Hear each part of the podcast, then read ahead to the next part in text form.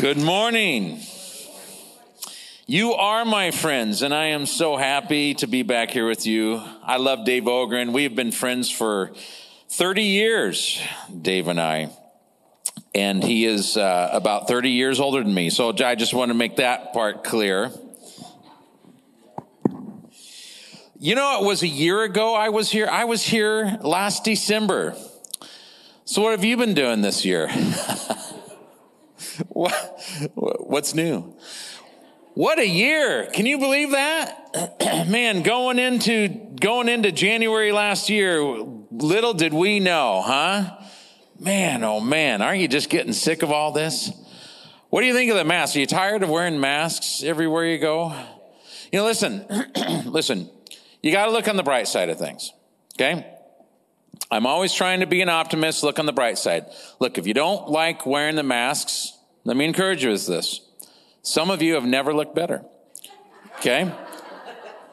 So that's a way we can say, okay, that's, that's helpful. I've thought about this. How about these people that are actually dating during the pandemic? That mask brings a whole new meaning to blind date, doesn't it? You know? you think you're dating Rachel at the end of the night, you realize it's Leah. You know, I mean, it's like, what? what? I didn't know that's who I was dating. it's made church so interesting. You know, I, I have not been able to do a lot of traveling this year because of so many places closed down. But in Washington, I've been doing a lot of speaking and so forth. And man, you go from having a live crowd to you can't have any, you know, I, there were times I'm in a room and it's just a cameraman and a sound guy. And that was, you know, pretty awkward. And then, and then they opened it up in the summertime and we had church outside. And so a lot of churches would have me come and speak in their parking lot to cars. And literally I would be talking to car. I told my wife, I, I need to go to a car dealership on Saturday night to practice because I've never just talked to cars before. And they, they would have, they would tune their radios to the mic, somehow, the mic system, the sound system. And I would speak to, and this is where it got so weird. I can't see their faces. And I like to, I like to see faces, right? All I'm seeing is windshields, but I'm not making this up. Like when people wanted to do amen, they, they would honk you know? So i'm like oh i guess I, and then you know you know you know they praise the lord put the wipers on hallelujah you know it was like like man i cannot get used to this. This is crazy crazy.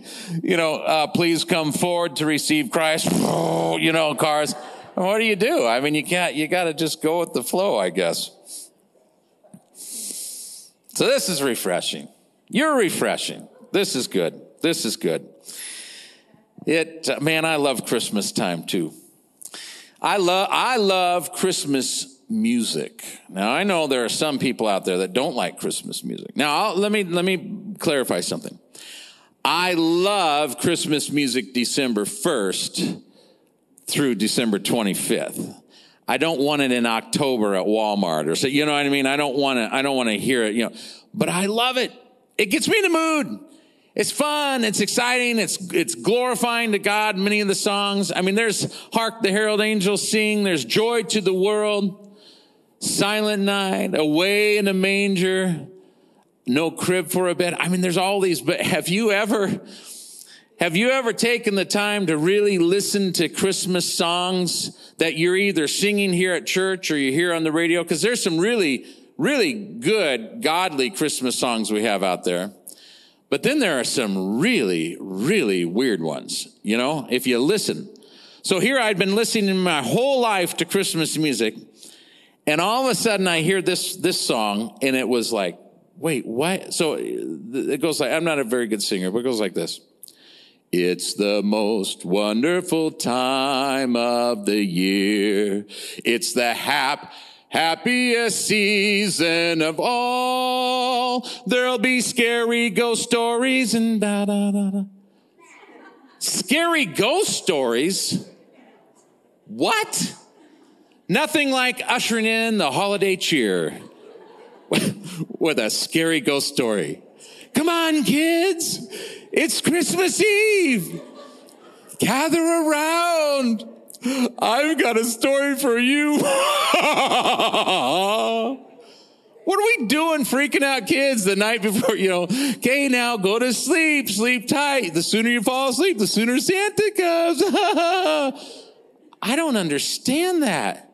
You have songs like, all I want for Christmas are my two front teeth. My two front teeth, my two front teeth. All I want for Christmas are my two front teeth. Listen, I've had 49 Christmases. I have never known a kid to ask for teeth for Christmas. And what do they think? Like Santa and the Tooth Fairy in a dark alley making an exchange, you know? Did you bring the teeth? Yeah, I got the teeth. Here's the money. By the way, by the way, that song made number one on the charts in Arkansas again this year, which is. Uh, yeah, it's pretty exciting for them. There's there's uh there's this one. Oh Christmas tree, oh Christmas tree, how lovely are your branches. How many cups of eggnog do you think it took before that song was written? you know, Mom, Uncle Eddie's singing in the tree again. Okay, well, we'll get him. We'll get him. And then you have the kind of these uh, these joyful ones that they you think they're joyful. You start off thinking they're joyful, but if you really pay attention, you know, we wish you a Merry Christmas. We wish you a Merry Christmas. We wish you a Merry Christmas and a Happy New Year. Now bring me some figgy pudding. Now bring me some figgy pudding. Now bring me some figgy pudding. You know, we're not leaving until we get some. Is this a stick up? Is this a hold up going on? What in the world? Who comes into a house and say, Merry Christmas? Now give me all your pudding now. I'm not going till I get it. And then for our schizophrenic friends, do you hear what I hear? Do you see what I see? Do you know what I know? A child, a child shivers in the cold. Let us bring him silver and gold. Let us bring him silver and gold. You really want to know what I know? I know you don't know how to keep a cold baby warm. Well, that kid looks like he's freezing. Put this gold brick next to him and, uh, Scatter these silver coins on him. That'll do it. That'll warm him up. He'll be good. what? What are we doing here? But you know, in the midst of this, there are some songs that have really good messages. We just don't always pay attention. Silent Night's an interesting one. That's a peaceful, nice song. I just don't agree with it. And I hope I'm not ruining Christmas for you today, but Silent Night, virgin teenage girl giving birth in a barn, you think it was quiet? I don't think so. I think there was a lot of screaming going on. You know what I mean? And the beauty, this is the thing. Joseph really had a good thing going for him because when she's screaming, ah, he's like, don't look at me. He's, you know, I had nothing to do with this. He's, he's the one. But you have moments in your life. We're going through a pandemic right now, and here we are in the Christmas season. We're singing all these songs, and a lot of them don't make sense, and a lot of them are like, that's just weird. But then you get to some that do proclaim a message. And it's, it, the, the weird thing is, is sometimes it's not even the song, it's the people who sing it. Now, I'll explain this in a moment, but I would love for you to turn your Bibles to Luke chapter 2. Luke chapter 2. Classic Christmas passage here. We're going to learn about the birth of Jesus Christ.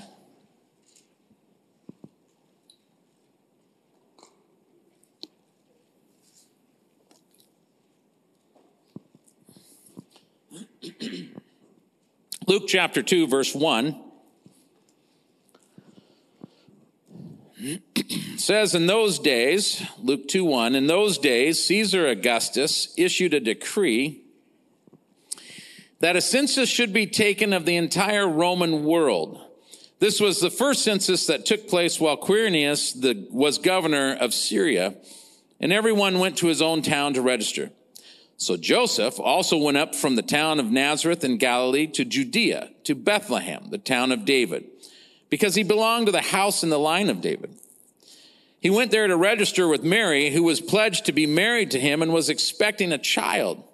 While they were there, the time came for the baby to be born, and she gave birth to her firstborn, a son.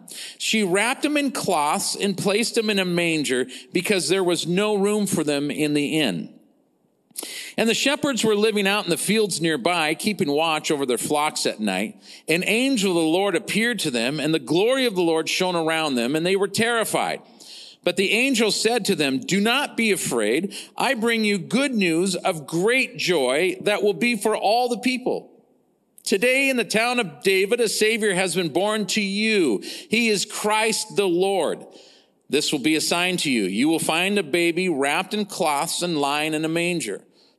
Suddenly, a great company of the heavenly hosts appeared with the angel praising God and saying, Glory to God in the highest, and on earth peace to men on whom his favor rests.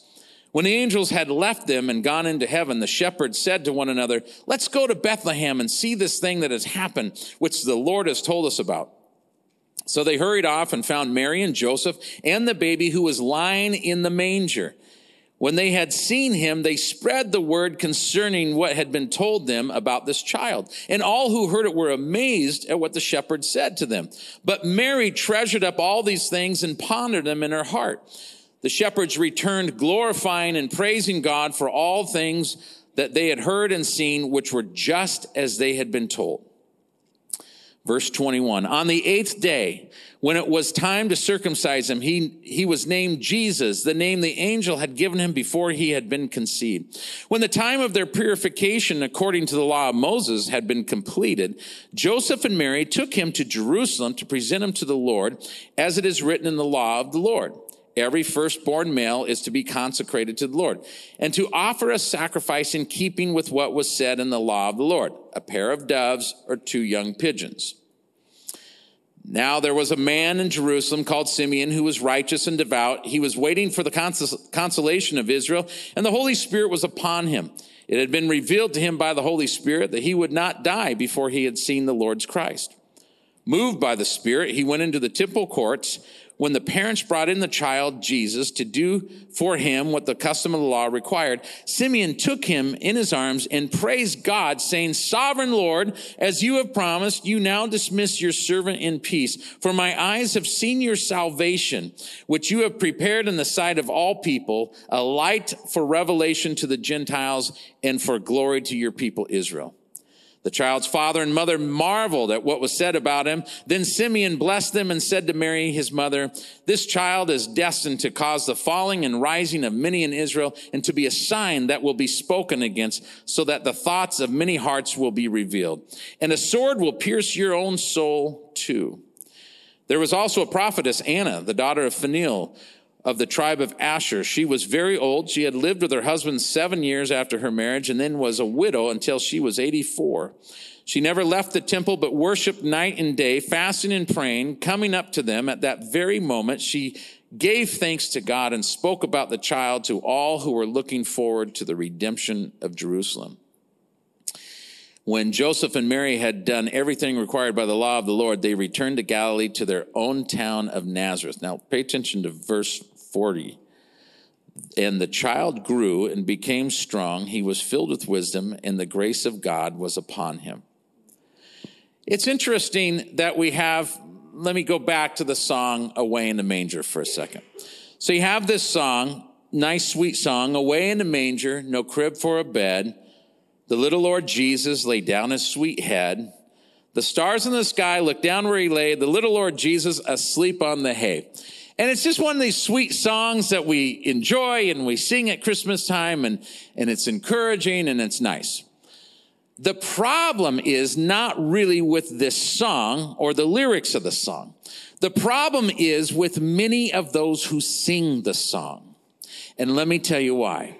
Because many people, not all, but many people leave Jesus away in a manger all year long. That's where they, that's where they found him. That's where they leave him.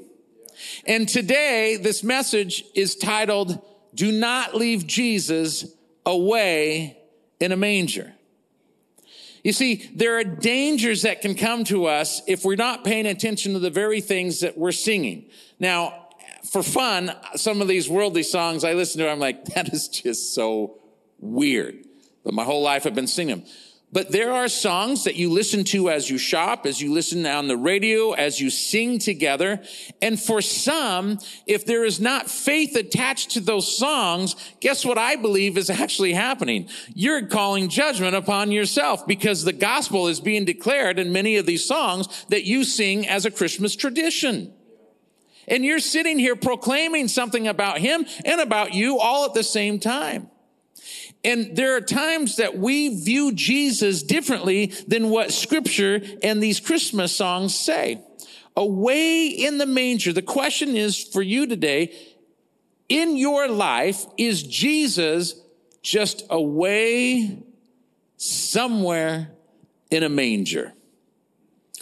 Now you've heard that term probably, you might be a redneck if, Okay, Jeff Foxworthy really really did some great jokes on this. By the way, you do know the last thing a redneck says before he dies, right? Hey, watch this.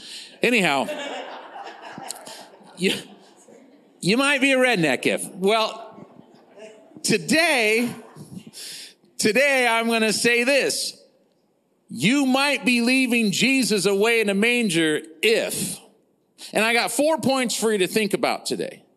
If, so you might be, you might be leaving Jesus away in a manger if, number one, you simply view him as a poor, helpless baby. As a poor, helpless, baby. you know, Mary and Joseph were poor. It's interesting that, that when they went to the temple to dedicate him, that they gave the, the two birds. And it's interesting because really in the Levitical law, it was a lamb and a bird. One was for the sin offering. Okay. One was for purification. But it also had this disclaimer in Leviticus, but if you were too poor to afford a lamb, you could do the two bird thing. They came and they gave the two birds. So he was born into a poor family, which is fascinating in and of itself because he set aside everything in heaven the glories, the riches, everything to come down here. And he was not born in a palace. He was not born in a resort. He was not born in a fancy house. He was born in a manger. This is a barn. That's what a manger is a barn. And there was a feeding trough where he was laid in that manger. So barn with a manger for feeding the animals. And this is how the King of Kings and the Lord of Lords enters the earth. But so many people just can't get out of their mind that he's just a baby. It's just like one of those little precious moments, uh, babies at Hallmark, right? It's like, that's Jesus to many people, like, oh, he's so sweet. And in your mind, it's, he's just this, this cuddly, sweet baby that makes you feel good on a bad day. That you just, you just want to snuggle him and go, he's so precious and you adore him to a degree. But you see, the problem with this is if you view Jesus as a poor, helpless baby, you've missed the point because he's not poor, he is rich, and he's not helpless, he's the greatest help you'll ever receive. But see, here's the funny thing. Remember when Simeon took him in his arms and he proclaimed this amazing prophecy about this child and Mary and Joseph are like, what? Really? And then all of a sudden, Anna takes the baby and she's proclaiming things about the baby. And it says that, that Mary's just treasuring these things up in her heart. You see, Simeon and Anna were not looking at a baby, assuming this baby was all of a sudden going to save them in the next day or two. They knew this baby need to grow up, needed to grow up into what he came here to do. They never looked at him going, Oh, this baby, today is the day. They looked at this baby knowing that well, who this baby was and who this baby was going to grow to be and grow to do. But see, for so many in the world, he is just simply a cuddly little helpless baby. Let me show you how Revelation describes Jesus. So if you if you want to turn to Revelation chapter 1, it's the last book of the Bible, so it's super easy to find. Go to the maps and then hang a left. Revelation chapter 1 starting with verse 12 is where we'll start.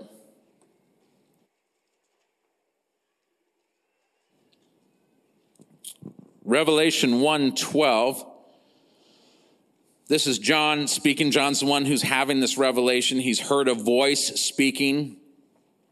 And in chapter 1 verse 12 it says, I turned around to see the voice that was speaking to me, and when I turned, I saw seven golden lampstands, and among the lampstands was someone like a son of man, dressed in a robe reaching down to his feet and with a golden sash around his chest. Now, listen to the description of Jesus here.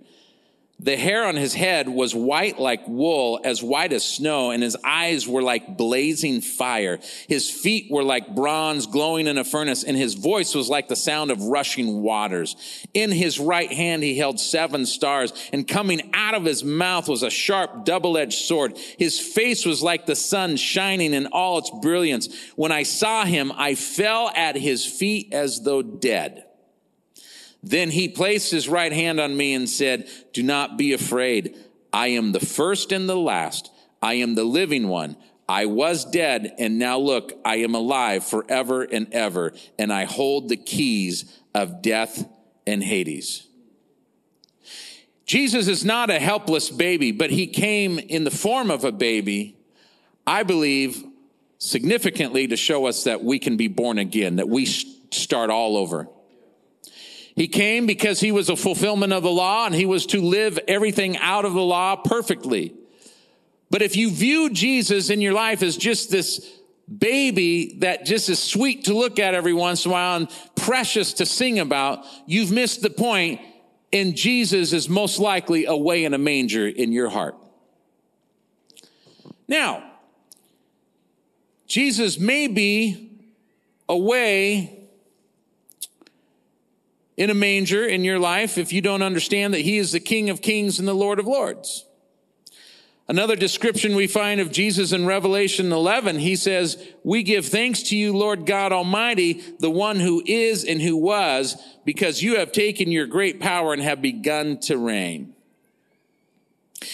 You might have Jesus away in a manger, this is number two, if he is simply someone you celebrate once a year. If he's simply someone you celebrate once a year, if he is just this holiday decor, you know, it's funny. You go around and you see people decorating, and you know, eh, eh, I, I was, uh, I was, I don't know how many of you know Mike McCartney. He's a one of the Fellowship of Christian Assembly, the pastors in the Chicago area, and I was with him last week. And every night we'd go for a walk. We'd bundle up and we'd go for a walk throughout the neighborhoods and we would kind of choose different neighbor and we would go around and just look at Christmas lights and talk. And actually we got to the point where we were rating them like, Oh, I like that color. That's good. You know, we do this. But it was interesting because you would see these homes all lit up and there would be Snoopy and all these blow up things and, you know, uh, a snowman and all that. And please, I'm not putting these things down. But what was interesting is how many of them had a little nativity scene hidden somewhere in the back of all these blow up things. And how Jesus was there. He, he was there, but he certainly wasn't prominent. And he was really just a, a, another piece, another part of this decor.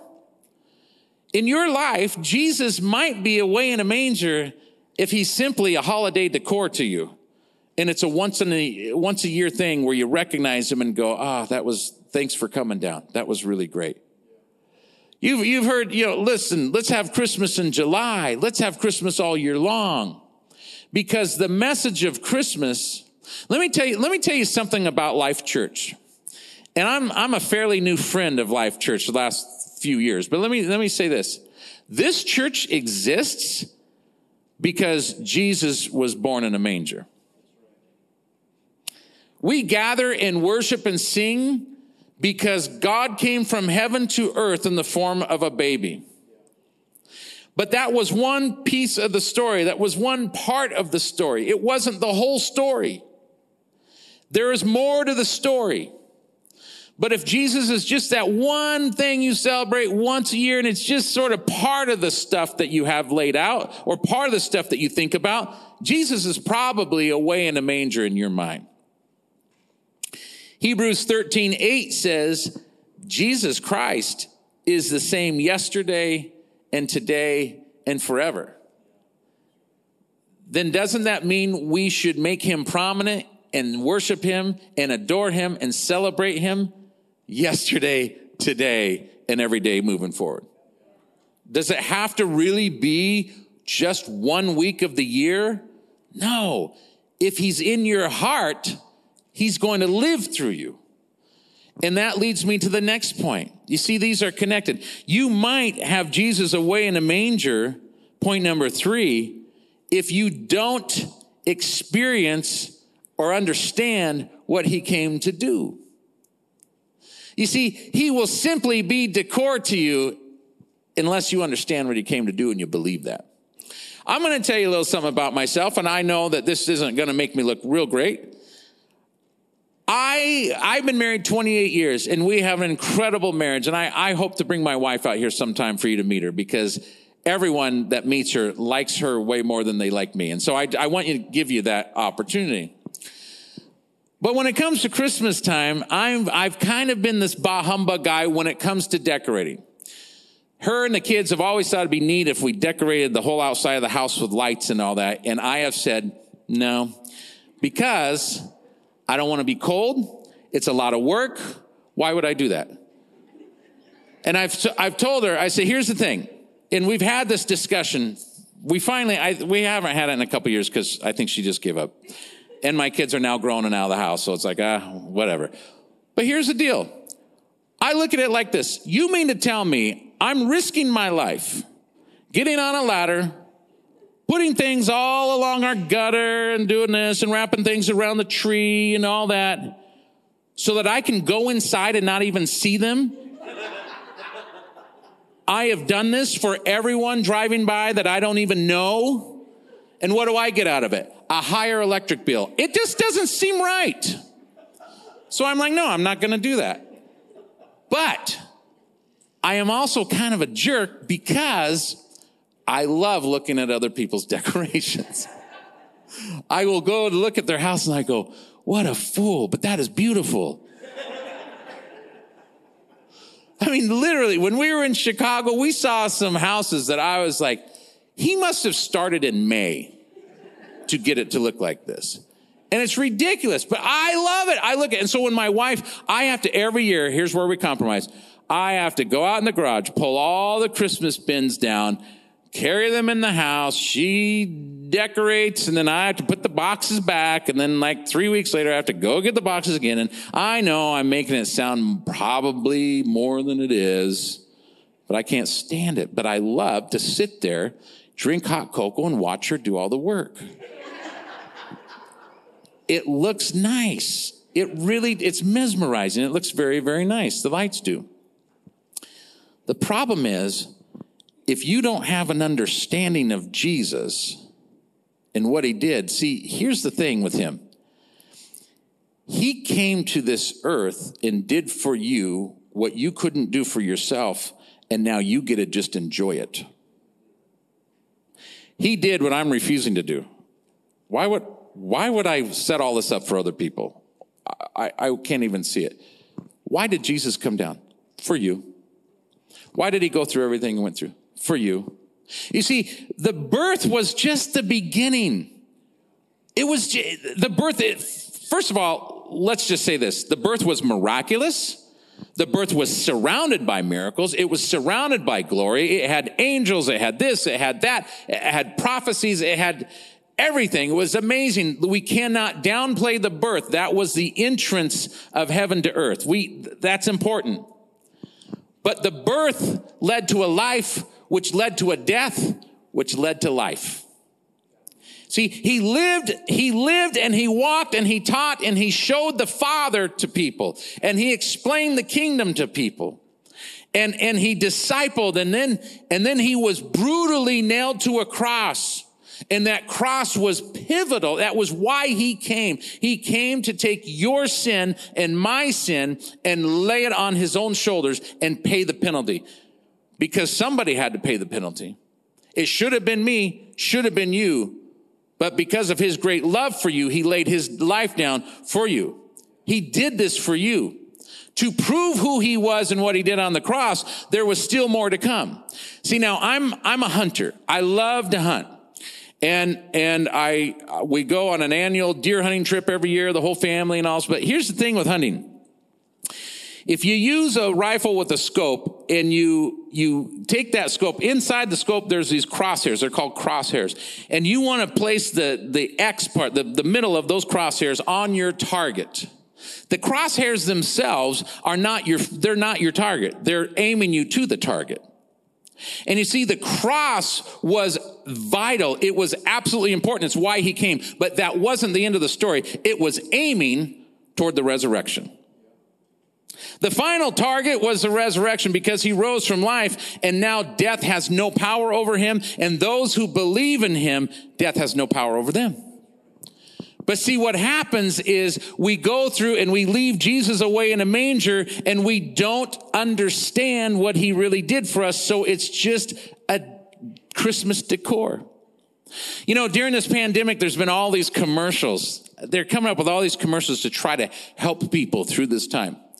I don't know if you have this one out here, but in Washington, there is this commercial for advanced hair restoration. And they had they had language for the pandemic in it, and it said in the commercial, you would be amazed at the courage and amount of energy you will get with a full head of hair.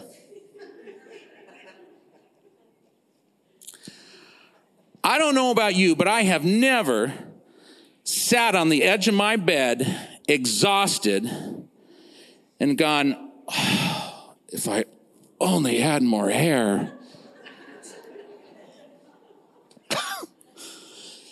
if I just had a little more hair, I could get out and mow the lawn. Honey, I would hang those Christmas lights. I'm just not hairy enough. I I can't do it. And if, if really you can get so much energy from a full head of hair or a lot of hair, then my one uncle with the very hairy back should be way more active than he is right now. But we have this commercial and it's like, well, how is that to help us? Well, here, listen, people go through their whole life hearing things and saying, well, that's going to help us. That's going to, I was telling your pastors earlier today in Washington state, in Washington state, the governor shut down churches gathering together but left all the marijuana shops open because they were essential. We worship the Most High, they are the Most High. I mean, this is the, it doesn't even make sense. But what happens is we begin to look for other things to fill those needs. And I'm telling you this morning that that baby that we celebrate in the manger did not stay there. Do you remember I said pay attention to verses 39 and 40 in Luke chapter 2? Let me just read it to you again. It says this. When Joseph and Mary had done everything required by the law of the Lord, they returned to Galilee to their own town of Nazareth.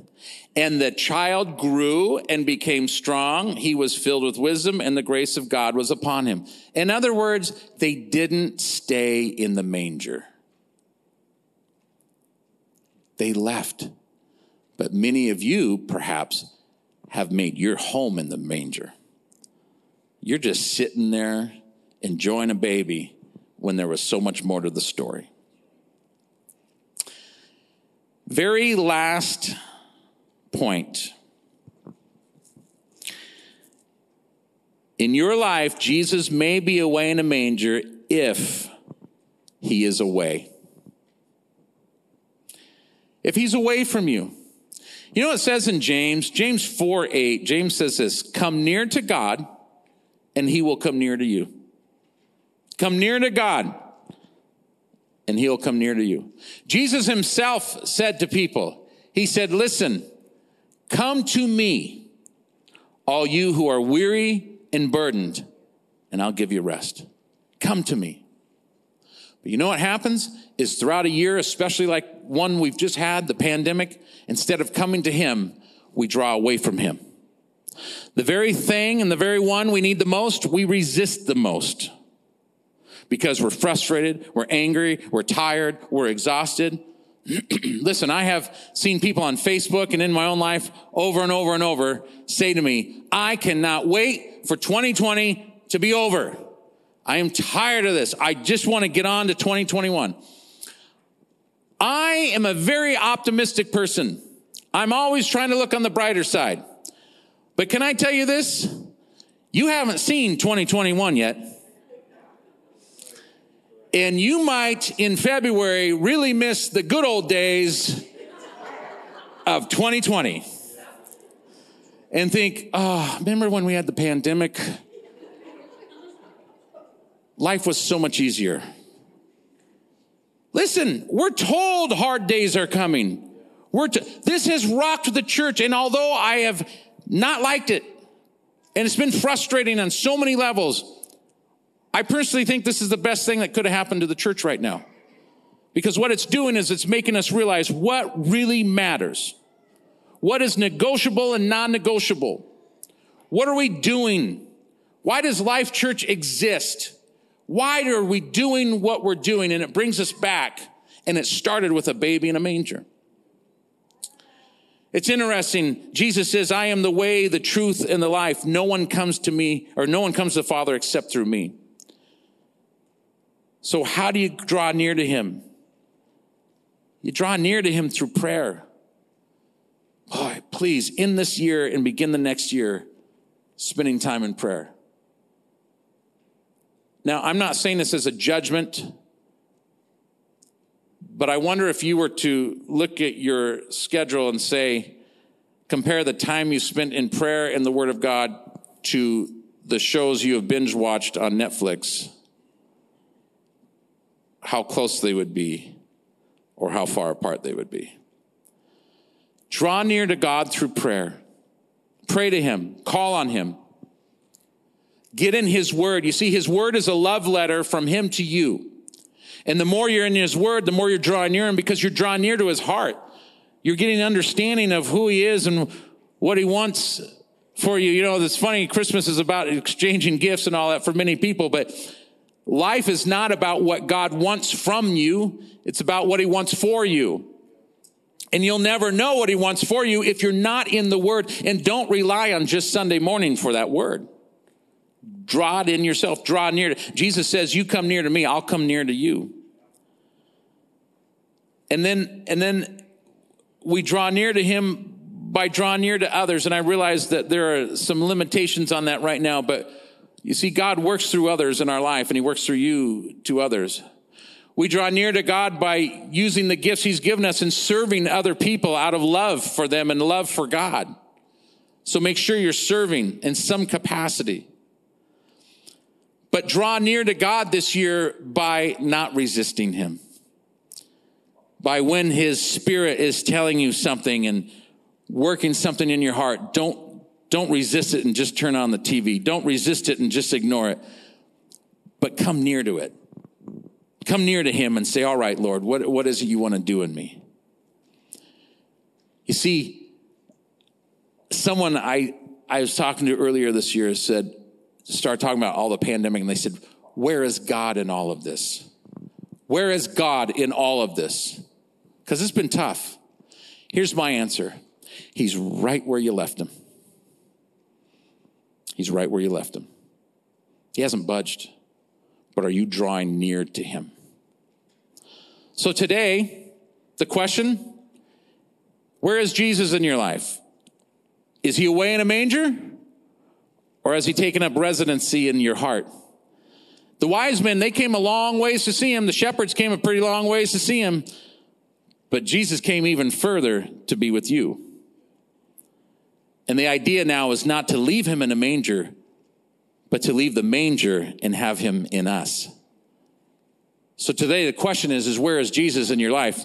1989 was the year that I realized who Jesus was. You see, I grew up in the church my entire life. I was in every single Christmas play since I was five years old. In fact, very first Christmas play, my mom was horrified because she had dressed me up. I was on the front row. I was five years old. And while we were singing, I grabbed my shirt and I just lifted it right over my head, she said. I still do that sometimes in worship just to get people's attention, but but I did I, I was this kid. I was in all of the Sunday school classes. I was in all of that. But I didn't get it. He was away in a manger. Till 1989, I came to know Christ personally. And that was the greatest Christmas of my life because it meant something. He was no longer away, he was near. And today, he doesn't have to be away anymore. He can be near. This could be the greatest Christmas of your life. You could have had the most difficult year you've ever had, and you could end it being the greatest year of your life. So I'm going to close here in a moment, and I'm just going to say this. I'm going to ask you to respond today. And the reason I ask you to respond because I think there's a power in responding to what God is doing in your heart. It's not a response for me. It's not a response for the pastors. It's a response for you and God. You see, earlier today, you stood up and you stood up quickly to win candy. You stood up quickly because you knew, you knew where the nutcracker, what, in fact, someone stood or didn't stand up. I mean, like, we're anxious, right? We want to, oh, I know that answer. I know that answer. I want to encourage you today. If you know that Jesus has been away in a manger in your life, and today you want to start by drawing near to Him and accepting Him as your Lord and Savior? I'm going to invite you to stand in a moment. I'm going to invite you to stand.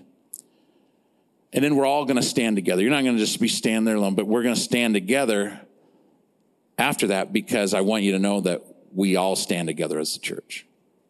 But today could be the greatest day of your life. So on the count of three, I'm going to invite you to respond by standing if if today you want to draw near to Him and for the first time receive Him as your Lord and Savior. And I want to just pray with you and I want to encourage you. Okay? And those of you that are at home, right there on your couch, your bed, wherever you're at, if this is your prayer, if this is your heart, you respond as well by faith. And let's believe God for great things today. So, on the count of three, if you say, you know what? I'm going to stand. I'm going to stand because today is a new day for me. This is going to be the greatest year. Then stand to your feet. So, on the count of three one, two, three. If that's you, stand to your feet this morning. Praise the Lord. God is good. God is good. Amen. You get God is. This is going to be the greatest year of your life. Look at this. Can we just give God a hand today? This is so cool. God is so good. I am so proud of you. And I'm going to invite everyone to stand now. Let's all stand. Let's stand with them and let's show them our support. And let's just encourage one another. And I'm going to lead us in prayer. So, Father, I am overwhelmed with gratefulness of what you have done in the hearts this morning. I thank you for everyone here, but I thank you especially for those who stood this morning. I pray that they would experience you, what you did for them. They would experience that forgiveness. They would experience that cleansing. They would experience new life. That Lord, life or death no longer has power over them. Sin doesn't have power over them, but you have broken those chains. That's what you came to do. Lord, these Christmas songs, some of them say, God and sinners reconciled. That's what just happened this morning. And we are grateful. And so, Father, I pray you pour out your spirit on them. And I pray, Father, for those that are here today that already know you, have already had a walk with you. Lord, we can get lazy at times. And Father, I just pray if any of us have been keeping Jesus away in a manger without even realizing it, that Lord, today we'd realize you're not into long distance relationships. You want us up close and personal. Help us, Lord. Help us not to leave you as a baby and making us leaving ourselves as a baby in our faith, but allow our faith to grow and mature. So, God, we pray for 2020 to end well. We pray that we would have great attitudes, that we'd be filled with your spirit. We pray for 2021 that no matter what we face, it would be a tremendous year that you deserve praise and that you're glorified in our lives. So, God, I pray your blessings on Life Church, and I give you thanks in Jesus' name. Amen. God bless you.